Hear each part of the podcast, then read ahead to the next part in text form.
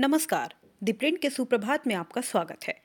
मैं फाल्गुनी शर्मा आज आपको दिशा बागची की एक रिपोर्ट पढ़कर सुनाने जा रही हूँ। यूके के नए वीज़ा नियम भारतीय छात्रों, श्रमिकों और उनके आश्रितों को कैसे करेंगे प्रभावित। दिशा अपनी रिपोर्ट में लिखती हैं, यूके ने छात्रों के लिए वीज़ा से संबंधित नए नियम पेश किए हैं जो 1 जनवरी से विदेशों में पढ़ने वाले छात्रों को अपने माता पिता, रिश्तेदारों या बच्चों को अपने साथ लाने से रोकेंगे जब तक कि वह वहां पीएचडी या पोस्ट ग्रेजुएट रिसर्च कोर्स ना कर रहे हों। डिपेंडेंट वीज़ा के तहत ग्रेजुएट स्टूडेंट्स को छोड़कर अंतर्राष्ट्रीय छात्र पति पत्नी और बच्चों सहित अपने परिवार के सदस्यों को यूके ला सकते हैं। नए प्रतिबंध पोस्ट ग्रेजुएट स्तर और नॉन रिसर्च कोर्स में अंतर्राष्ट्रीय छात्रों को प्रभावित करेंगे। इमिग्रेशन ब्यूरो के आंकड़ों के मुताबिक विदेश में उच्च शिक्षा प्राप्त करने के इच्छुक भारतीय छात्रों के लिए ब्रिटेन एक पसंदीदा स्थान रहा है।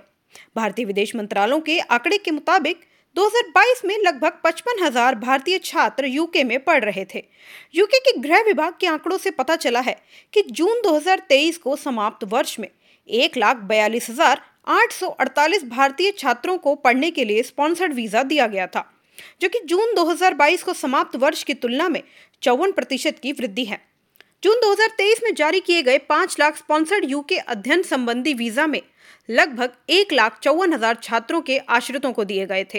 यूके गृह विभाग के अनुसार इस दौरान स्पॉन्सर्ड यूके अध्ययन वीजा में भारतीयों की हिस्सेदारी लगभग 1/3 थी। नए नियमों के तहत ये भी जरूरी है कि पीएचडी करने वालों को कुशल श्रमिक वीजा जैसे वर्किंग वीजा पर स्विच करने से पहले कम से कम 24 महीने तक पढ़ना होगा। छात्रों को अपने वर्किंग वीजा पर स्विच करने से पहले अपनी पढ़ाई भी पूरी करनी होगी और नौकरी शुरू करने की तय तारीख बतानी होगी।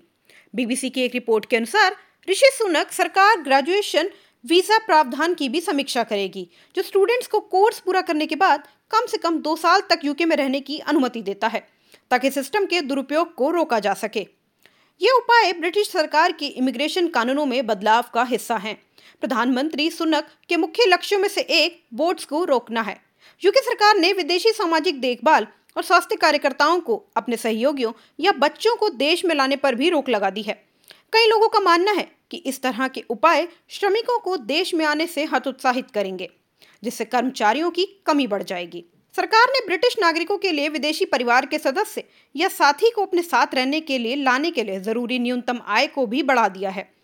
पिछले साल नेट माइग्रेशन यानी ब्रिटेन में रहने के लिए आने वाले लोगों और छोड़ने वाली संख्या के बीच का अंतर ऑक्सफोर्ड यूनिवर्सिटी में माइग्रेशन ऑब्जर्वेटरी के अनुसार कोविड महामारी से पहले 2019 में 1,84,000 से रिकॉर्ड 7,45,000 तक पहुंच गया।